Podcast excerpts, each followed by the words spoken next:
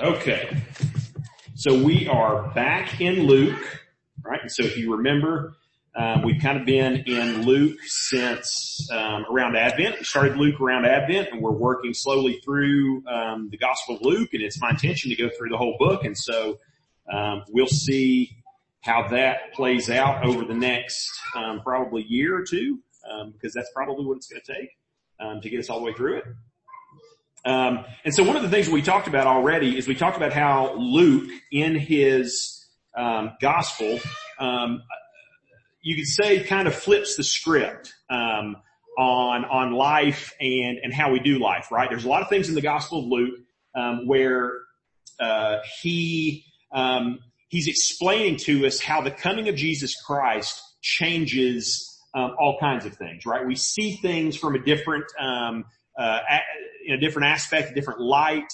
Um, that that um, the ways that we assume the world works um, are no longer the way they worked, or maybe were never the way they worked. Um, and Jesus is here to make that clear now, right? That that, that Christianity is not just um, a, a new decent way of living or something like that, right? It is it's a paradigm shift that um, that that Christianity you could say changes the scorecard Okay, right? You, like you understand what I mean by that, right? When we ask ourselves about things that mark, you know, our happiness and our rightness before God, um, all, we ask all these questions of our own lives and, and, Luke is showing us that everything is kind of turned upside down with the coming of Jesus. That the things we thought were the way the world worked are actually not. So we're just going to kind of jump in and, and, and talk about this passage um, so this is a section of scripture that's referred to as the Sermon on the Plain. Okay, the Sermon on the Plain. And the reason why it's called that, uh, if you've read it or if you've read ahead, you might notice that there's a lot of similarities between it and the Sermon on the Mount, which is obviously kind of Jesus' more more well-known um, sermon. The reason why it's called the Sermon on the Plain is because there in verse 17 it says that Jesus came down with them and he stood on a level place. Okay, and so when it talks about this that place that wherever Jesus is at, this level place, then the, the early readers of the Bible said, okay, well he's on some sort of plain area. He's come down from the hills and he's on this flat area. And so we're going to call this section the Sermon on the Plain. Um, now here's the deal though, is if you start reading this passage and reading ahead a little bit, you'll notice a whole lot of similarities between this and the Sermon on the Mount. Okay, a lot of the same stuff is talked about. A lot of the same um, um, points are made by Jesus, and there's at least a couple of theories as to why that is. Okay, and and, and it's a little bit important because it can um, influence the way you kind of read these these passages somewhat. Uh, typically, there's three explanations, right? Number one is that seems like the obvious answer is that there's two different sermons. One of them was the Sermon on the Mount. Um, another one is the Sermon on the Plain. But the reason why they're similar is because it's the same Jesus teaching in both of those contexts, right? And so much of the content is, is the same, right? Um, other people have theorized that these are actually not two different sermons. This is the same sermon that both Luke and Matthew are referring to. And so there's one sermon with different emphases, right? That Luke emphasizes some things and Matthew emphasizes some things, but it's the same sermon, this one sermon that Jesus preached. And then there's kind of a third theory, I guess you could say, that, that there wasn't actually a sermon on the plain or a sermon on the mount per se at all, that they're sort of literary devices. Okay. And so essentially what they are is they are Matthew and Luke's ways of summarizing the teaching of Jesus in this one place. Um, and sort of just saying a bunch of things all amalgamated together that represent the kind of things that Jesus preached on all the time, right? So that's kind of the three ideas. Honestly, I don't think it's that critical which one you think. Doesn't really matter that much which one it is. But, but what does matter, I think, for our context is the audience. Okay? Who is Jesus preaching to in this sermon? Well, what does it say in verse 20? It says, and he lifted up his eyes on his disciples and said to them, right? Okay. So, so Jesus is specifically talking to the disciples in the sermon on the plain. this is why that's important. Um, because he's not just talking to the crowds in general. Okay. That means he's speaking to people who have chosen to follow him chosen to live their lives in light of the teachings of Jesus. Okay. And that makes a difference on how we read this thing. Um, it's important because it clarifies how we read it. He's not talking to all poor, for example.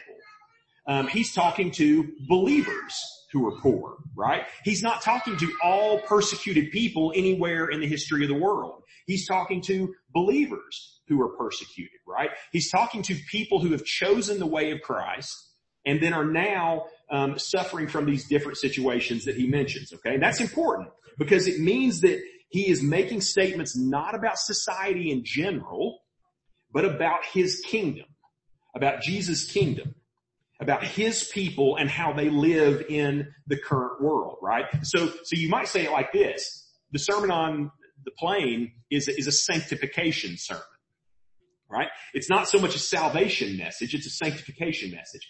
It's a message that gives us the ethic of the kingdom. This is how people who have chosen Christ are supposed to think and supposed to live and how we are supposed to go about our lives. Okay. And that's important. Again, I think it's, I think it's timely for our culture right now. And here's, here's just one reason. Okay. There is a lot of Marxist kind of ideology going on in our culture right now, right? It's sort of a hot button topic right? We keep on hearing things in the news about different groups and different politicians and different things that have some sort of Marxist kind of leaning, right? And there are those voices in the church that honestly for decades have been trying to say um, that that Marxist ideology should be applied to the church, right? But if you start with Marxist ideology and then try to interpret the scriptures, you're going to get a little bit of a different understanding of things. And so stuff like this passage, it, it's it's particularly important for that. Um, I think you'll miss the point of passages. So, for example, you'll read a passage like this and read about blessed are the poor, and from sort of a Marxist ideology, you would say, yeah, well, that's because the poor are the good guys, right? They're the good, they're inherently um, good. They're they're they're the they're the righteous ones, right? And the rich people are inherently the bad people in the story. I don't think that's what Jesus is getting at. I don't think he's trying to use this as a blanket statement about how society is, okay? But he is talking specifically about believers and the new spiritual realities of being a believer and living that out. Okay. And so again, one way that we could talk about this is we read the sermon on the plain, especially this section that we would call maybe the blessings and woes, the beatitudes and the woes, is that we think of it in terms of Jesus is changing the scorecard. Jesus is changing the ways that we answer questions like, how do you know that God is pleased with you? How do you know that you are blessed by God? What are the things that you are aiming for for happiness and contentment and rightness in the world, right? Those are the kinds of questions that we are asking as believers that Jesus is addressing in this passage, right? And so he has these four blessings, these four blessed statements, and then these four woes statements. So let's start with the blesseds, right? We actually just mentioned that last weekend in our passage from the Psalms, right? We asked, what does it mean to be blessed, right? Blessed are the, what does it mean to be blessed? Well, we talk about the idea that it just means basically happy, right? But it means like truly happy, right? Uh, divinely happy, rightly happy. Okay? And so Jesus is giving us several phrases where he's saying, blessed are people in these circumstances. Okay? So let's look at them. The first one is, says, blessed are the poor. Okay? Now here's something that's interesting, especially if you're looking at Matthew's Beatitudes, okay? Because Matthew words it differently. He doesn't just say poor, he says blessed are the poor in spirit, okay? And here's the deal. I think the reason for that is, is because when Luke uses that word poor, he's not actually talking about poverty in terms of material poverty. Okay. Now it could include that possibly.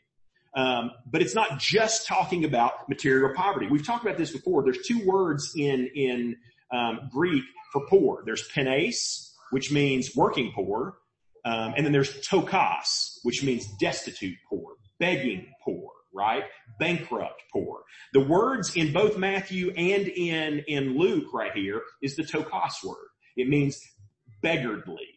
Okay? And so here's the deal. I don't think it's necessarily, almost none of the disciples, right? Probably none of the disciples, and most of the people who had chosen to follow Christ at this point, none of them would have been beggarly, right? They came from working class families. The women who were following Jesus and supporting his ministry probably came from semi well off families, right? None of these people would be considered poor monetarily, but you don't have to be poor monetarily to be poor spiritually, right? And so it ties into that idea of not material wealth, but, but spiritual, um, in, in a sense, right? So we're talking about humility here. We're talking about lowliness and meekness, okay?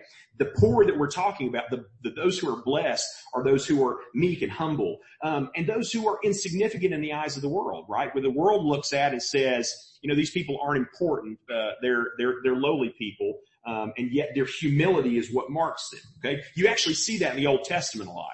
In the Old Testament, there are numerous passages that compare poverty. So for example, the opposite of poverty would not be wealth. The opposite of poverty would be pride in many places in the Old Testament, right? And so that's the picture right there. The idea that this poverty, this ptochos that we're talking about is a, is a spiritual reality, not a, a monetary reality, okay? And so Jesus says, blessed are those who are spiritually lowly.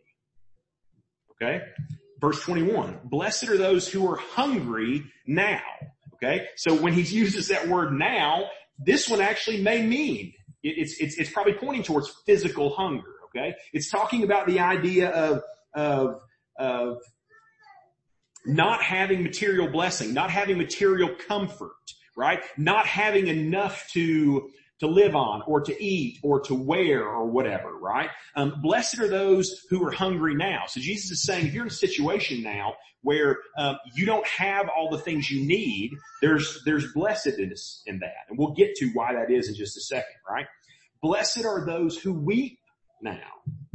Those whose lives are marked by sorrow and pain as often as not, right? People who are marked by, by the brokenness that comes along with sickness and death, but also those who are who, who recognize and mourn over and who are sorry and weep over the rebellion that comes from, from sin and, and violence. Um, and the world gives us any number of reasons, right, to weep and to mourn over the things that we see around us, right? Matthew actually uses that very language. He doesn't say, blessed are those who weep. He says, blessed are those who mourn. And in the context of Matthew, you can, you can tell that he's talking about a spiritual kind of mourning, right? He's not just talking about people who are sad. He's not just saying, oh, you're kind of sad about things. You're blessed. That's not exactly what he's talking about. He's talking about a spiritual kind of sadness.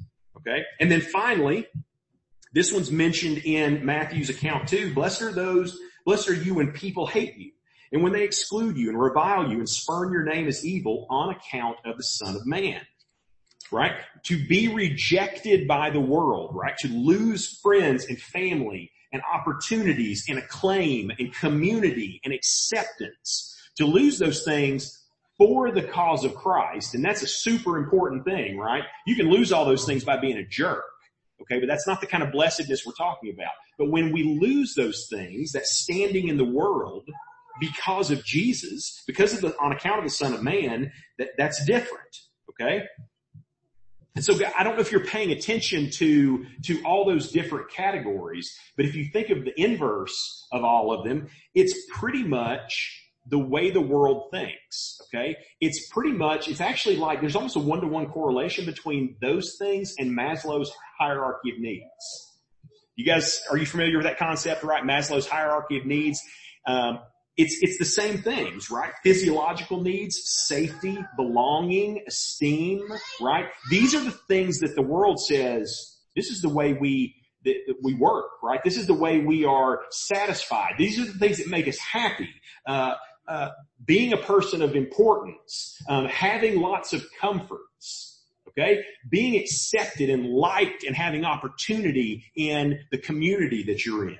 Um, being happy, right? Being, and not happy like, like, um, entertained would maybe even be a better thing, right? Like you're not sad about things, you're not serious about things, right? Your life is jovial, maybe would be a way of uh, putting it forward, right? This is the way the world thinks, okay? That you need these things to be happy. That's how humanity gauges happiness. Are you happy now? Do you want to be happy in the future? Well, then you need to have respect, position, wealth, comfort, um, be emotionally up, right? Okay. Mentally balanced, accepted, liked, belong somewhere, right? That's what blessed looks like. And the truth is, man, we, we have the same scorecard a lot of times as Christians. We act the same way and think the same way. We do this all the time. And, and you've probably noticed it. Anytime in your life where something bad came into it, okay? Insignificance, right? You were, you were kind of, uh, uh, humbled in some way, right? Some kind of sorrow, deprivation, rejection comes into your life. How many times do we start thinking this way? I wonder what I did to make God mad. I wonder why God has not blessed me. I wonder why he's rejecting me in some way or punishing me for something. Am I out of God's favor? Why am I not living my best life right now? Like why is it that I have missed, I don't have these things? Okay. We start thinking that way that we must have done something wrong when these things come into our lives. Okay? But here's what Jesus is getting at. He's saying none of these things are the measuring stick for either your relationship with me or for your happiness. None of those things are the measuring stick, right? So lacking any of those things doesn't make you any less um, uh, uh, uh, connected to me, and it, and it shouldn't make you any less happy. Happiness doesn't come from them. In fact, when we read these passages, the opposite is true, right? Or at least that seems to be what Jesus is telling us. Those who don't um, have these things, right, are counted as blessed. They are counted as happy. And so then the question is, is we have to ask ourselves why? Why is it that poverty, weeping, um, uh, being hungry, being persecuted, why are those things things that would make us blessed. I don't think it's because they're just intrinsically good somehow.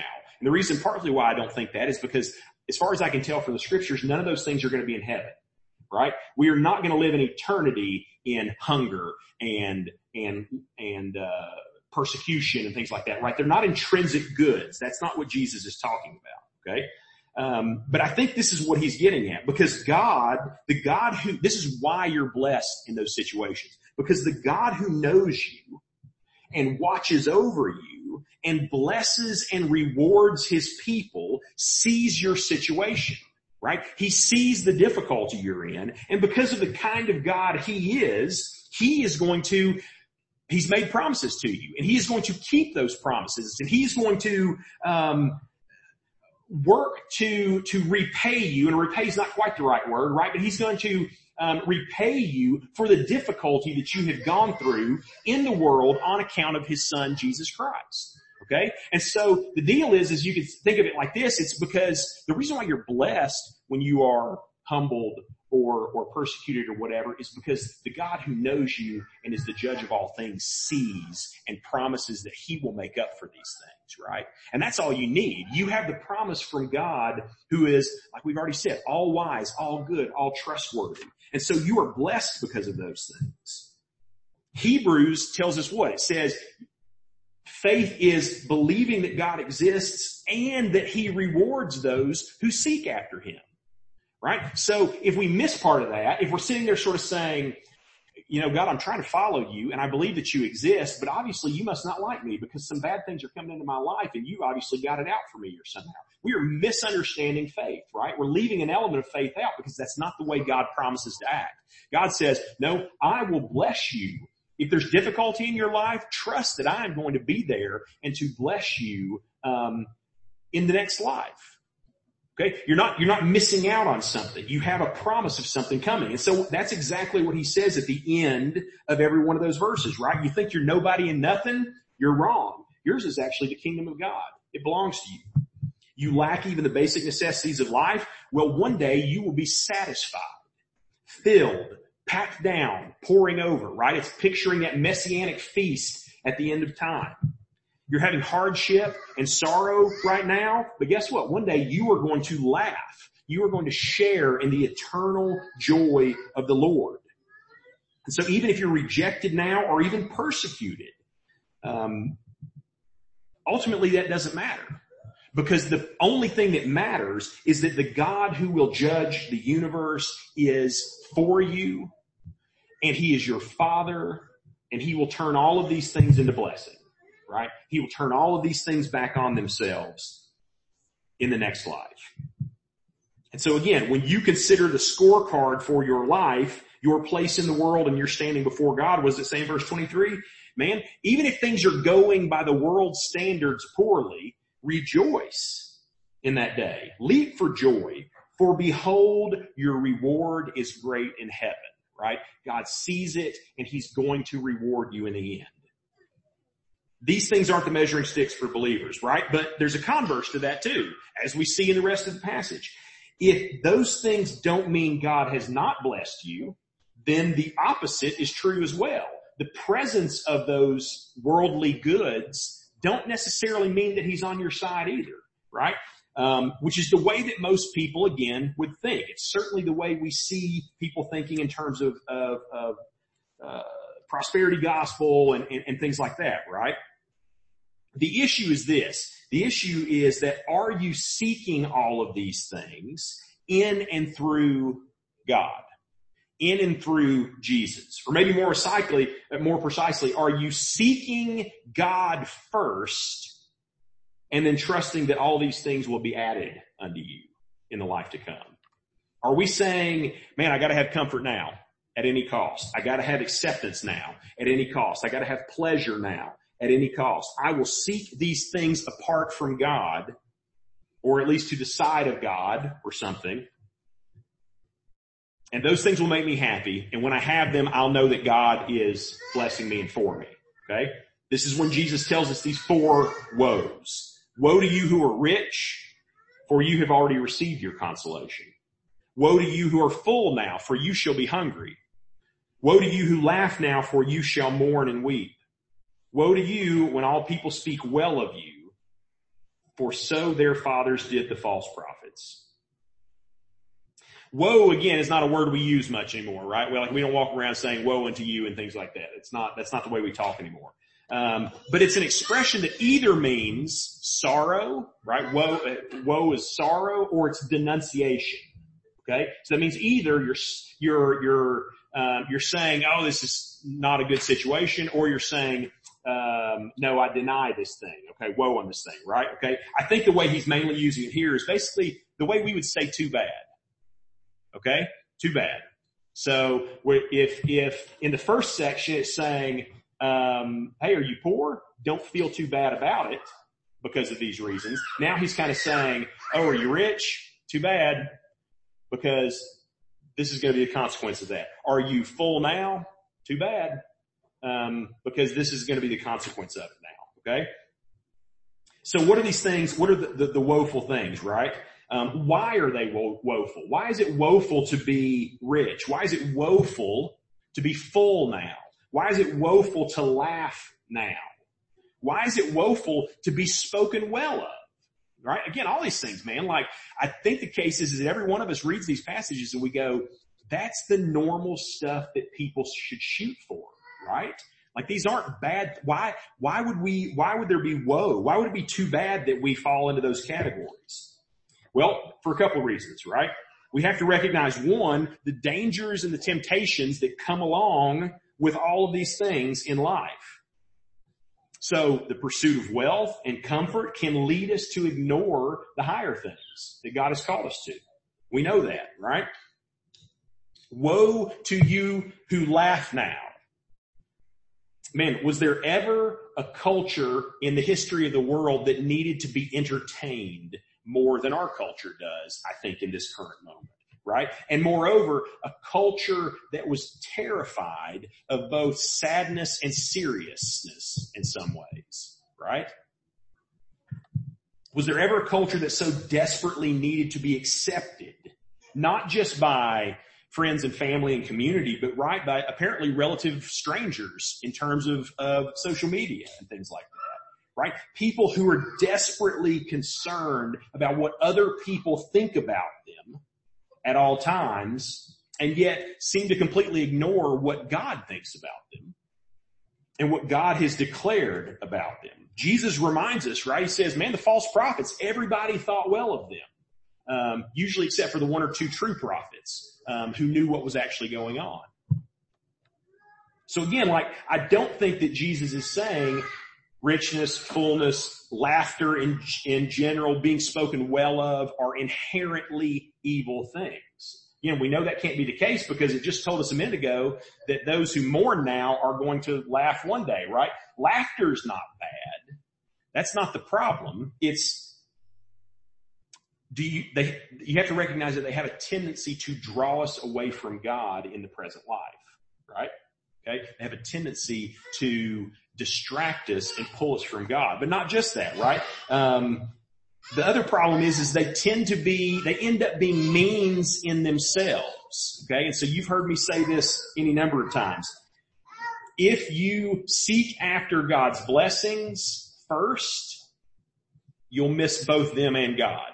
But if you'll seek after God first, you will get the blessings thrown in on top of that, right? We, we, we see pictures of that all through the scriptures. We see specific places where Jesus teaches things like that. Remember the parable of Lazarus and the rich man. Do you remember what Jesus says to the rich man? He, he, he says Lazarus is, is at, uh, in Abraham's bosom and, and the rich man is, is in agony and God says to him, you already got your good stuff right?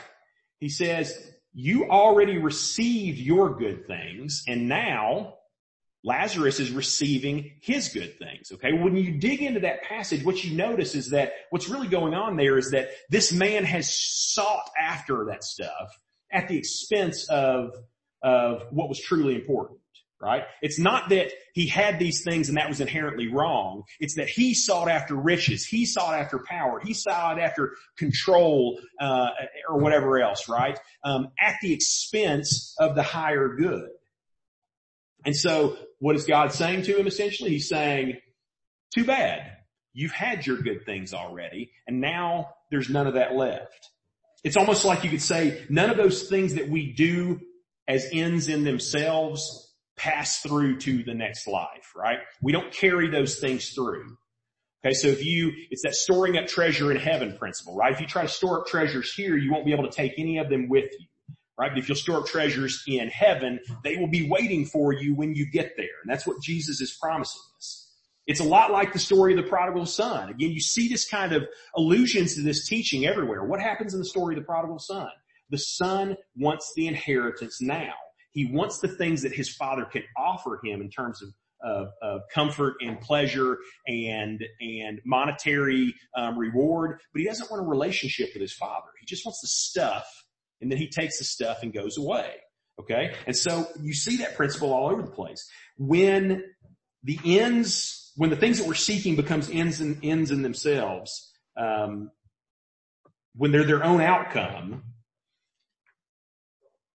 when you seek after comfort or respect at the expense of a relationship with God, then you shouldn't expect to carry any of those things into the next life, right? And that's what Jesus is getting at. And so again, that's not the way we normally think. Normally we treat those things as a scorecard. Man, if I'm well off and I'm comfortable and I'm happy and I'm uh, liked by everybody, it must be because I'm doing it right. It must be because God's favoring me and I, am I'm, I'm doing everything I'm supposed to. And Jesus is saying, it doesn't mean that.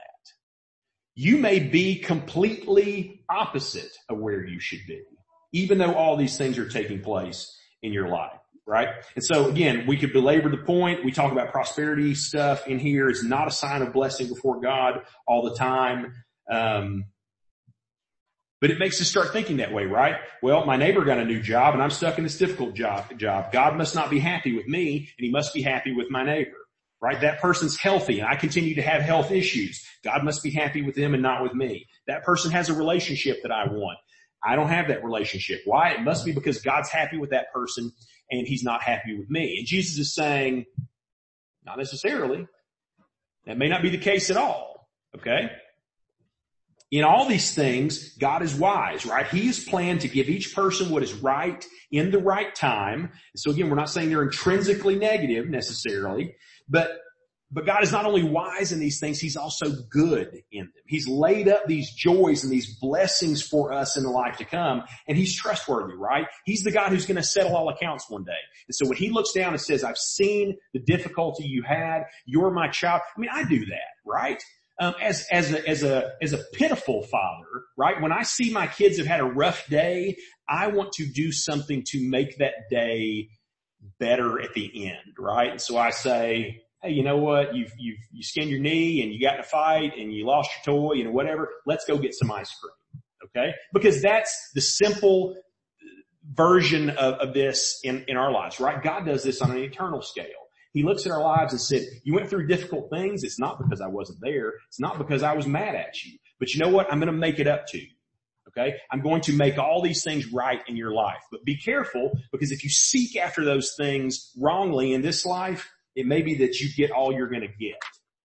And you know what? I do that as a father sometimes too, right?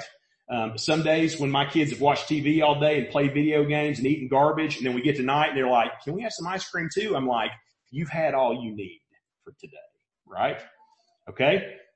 Those kind of things, we, we get those pictures. This stuff's important for our everyday lives, man. You can't do missions in these contexts, right? You can't do missions you can't sacrifice and go to the nations when all you're thinking about is comfort, wealth, stuff, don't want to get persecuted, want to make sure everything's cool with me and mine, right? You can't do that. You can't do that with evangelism, right? You can't go up to somebody and say, man, I want this person to like me so much and I'm willing to say anything to them to make them like me. And that means not telling about Jesus because that's going to be hard, right? That's maybe going to be offensive. That's going to, I'm going to have to say something. I'm going to have to speak truth into this person's life that they may not like. Okay. All these things are the reality. And so again, I think what Jesus is doing is he's changing our scorecard in all of these things, right? He's changing the way we think about stuff. And he's saying, if you're having a hard time right now, know that God is with you is watching over you and is going to pay you back for all this stuff. He hasn't ignored your suffering in these times. Okay. And it doesn't mean he doesn't love you. But if things are going pretty well for you, then you know what? Check your life. Ask yourself those questions of saying, are the reason why these things are the case is because I've been seeking these things first, that I've been ignoring the responsibilities and the calling that Jesus has in my life. Um, am I going to stand before God one day and he's going to say, you had your good things. And now it's over. Now it's too late. There's no more time to store up treasure in heaven at this point. And so again, we, we read about that in the scriptures, right? Um, that it says you'll still be saved, right? We're not talking about being lost. Jesus is talking to believers in this passage, is he not? Right? He's talking to those who have already followed Jesus. But it's like when he talks about your wood and your hay and your stubble being burned up and your precious metals and your jewels, those lasting through to the other side, right? Those treasures that we store up in heaven are the things that will last, the things that we seek after in this life. Um, we've gotten all the use out of them that we're going to get.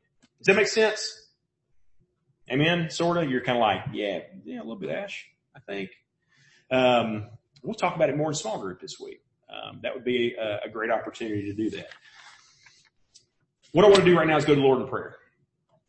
And, and I want you to think about these things. Um, we all need to, man, because it is in, in our culture, in our society, man, it is, it is the norm. Okay.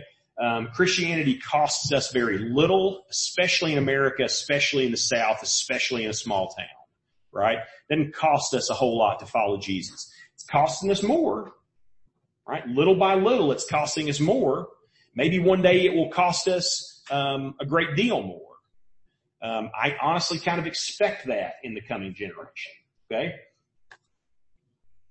But if we lived in another place, if we lived in Saudi Arabia, if we lived in India, if we lived in North Korea, um, we would recognize uh, the great cost of following Jesus Christ, and we would also recognize that following Jesus comes along with a whole lot of sorrow and a whole lot of pain and a whole lot of deprivation and a whole lot of persecution. Right? Um, but in those cases, we wouldn't look at those things and say, it must be because Jesus isn't here and he doesn't like me. We would recognize that those were the hallmarks of following Jesus, that those were the things that demonstrated that we had actually turned over our lives to Him. Amen. And so what I want to do is just pray. I just want to have a little time of prayer, um, and, and, for us to seek God on those things, asking Him those questions. God, is my heart in those things um, the way that you have called me to? Um, are you?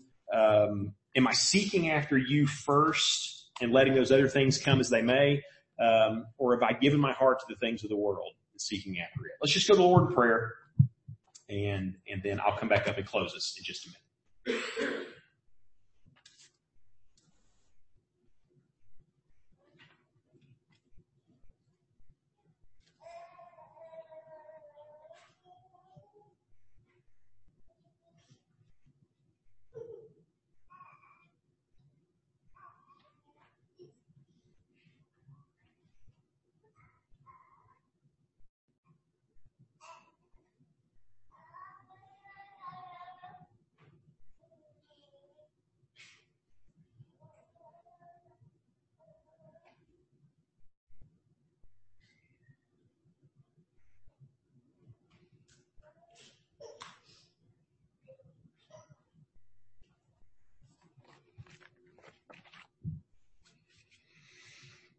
Father God, we confess that um, most likely we do these things every day.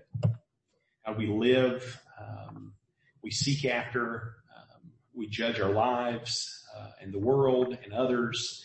Uh, we judge our righteousness, our success, our favor by these standards. Father, you have come, uh, your son has come into the world to flip all that on its head, um, to show us that God, those, those blessings that we see in this life are not necessarily, uh,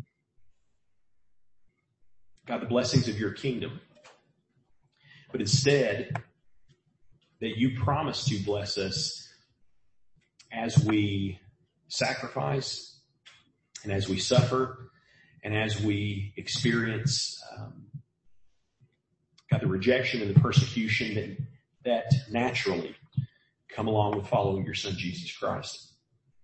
God, when we read about how if they have rejected the teacher, they will reject you also. As we read passages where Jesus says, in this world you will have trouble, but take heart, I've overcome the world. God, we read those passages and I think they, they lie empty on our hearts sometimes because um, we experience so little of that. Father, we want to seek you above all things. We want to seek your kingdom first and your righteousness first. God, if you um, decide to to bless with comforts here in this age, um, that we will thank you for those. God, we will recognize uh, what else could we do, um, but thank you for the things that you've given us. God, but do not let us love your gifts more than we love your person. let us seek after you first in all things. We thank you. We praise you. We ask these things in Jesus' holy and precious name. Amen. Please stand and sing the closing song.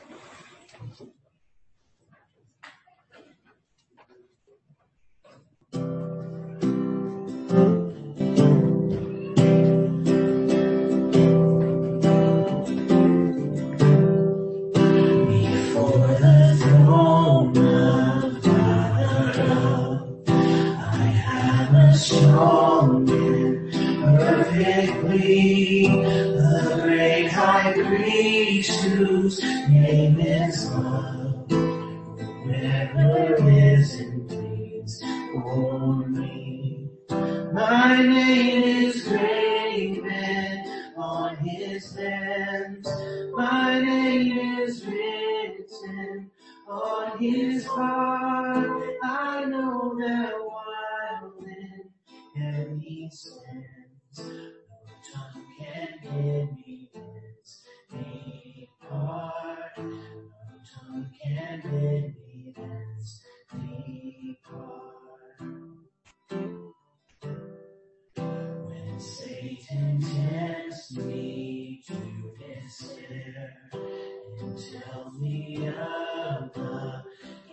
within. Upward I look and see him there, who made it into all my sin. Because a sinless Savior died, my sin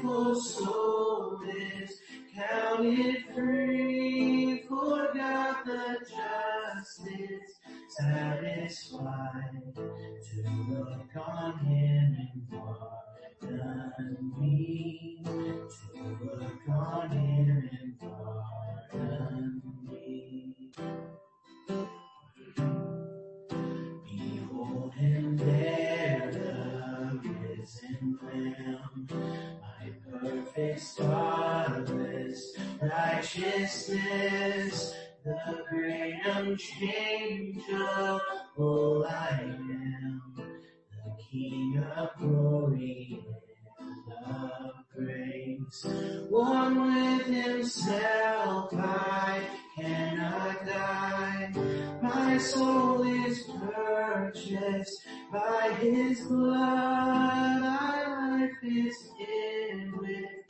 Christ on high. With Christ my Savior and my God. With Christ my Savior and my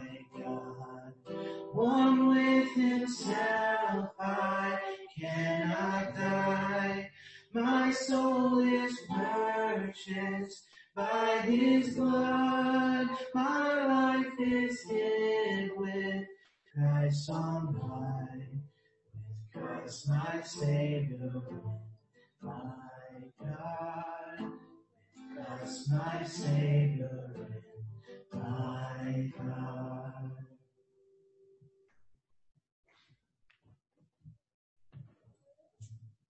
Amen. Good to see everybody tonight. It's a good crowd tonight. It's good to see people back, um, and uh, glad you're here. Um, let me uh, give you this benediction as we go. Uh, may the Lord bless you and keep you. May His face shine upon you and be gracious to you. And turn His face towards you and give you peace. We'll see you next week.